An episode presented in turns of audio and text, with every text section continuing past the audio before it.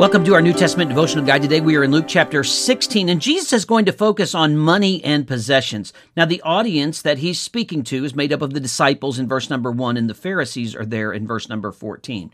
So he opens in verse number 1 about a rich man who had a steward. This man was a very poor steward who was wasting the rich man's resources, no doubt was going to have to give an account in verse 2 and would get fired.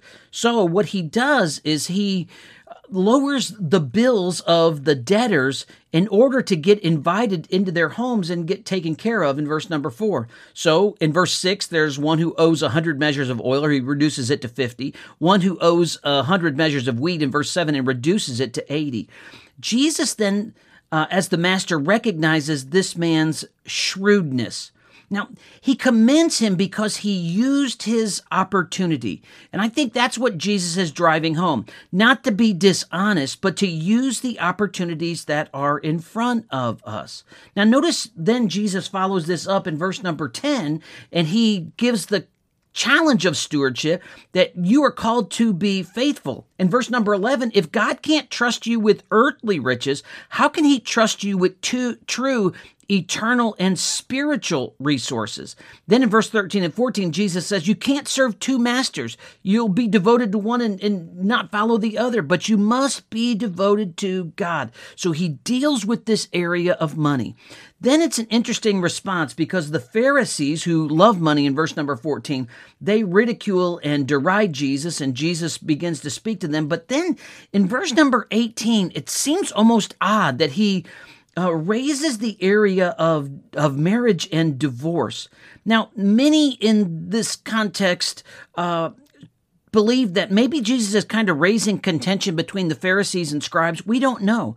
Or maybe he's showing how money can be a root problem in many marriages.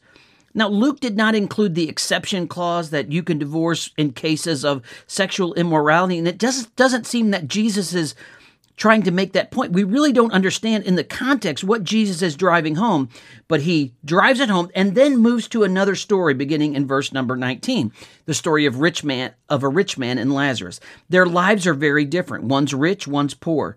Their deaths are very different. One is carried by angels into Abraham's bosom. The other one is de- dies and, and is buried. Their eternities are very different. One goes to paradise, the poor man. The other goes to Hades, which is a place of torment. Notice the word torment is used in verse 23, 24, 25, 28. And in Hades, this man had concern for his brothers and asked if Lazarus could go. But Jesus makes it very clear as he finishes up this chapter in verse 31. If they don't hear Moses and the prophets, they're not even going to be persuaded if one comes from the dead. And so we find that one would come from the dead, and many would not believe in him.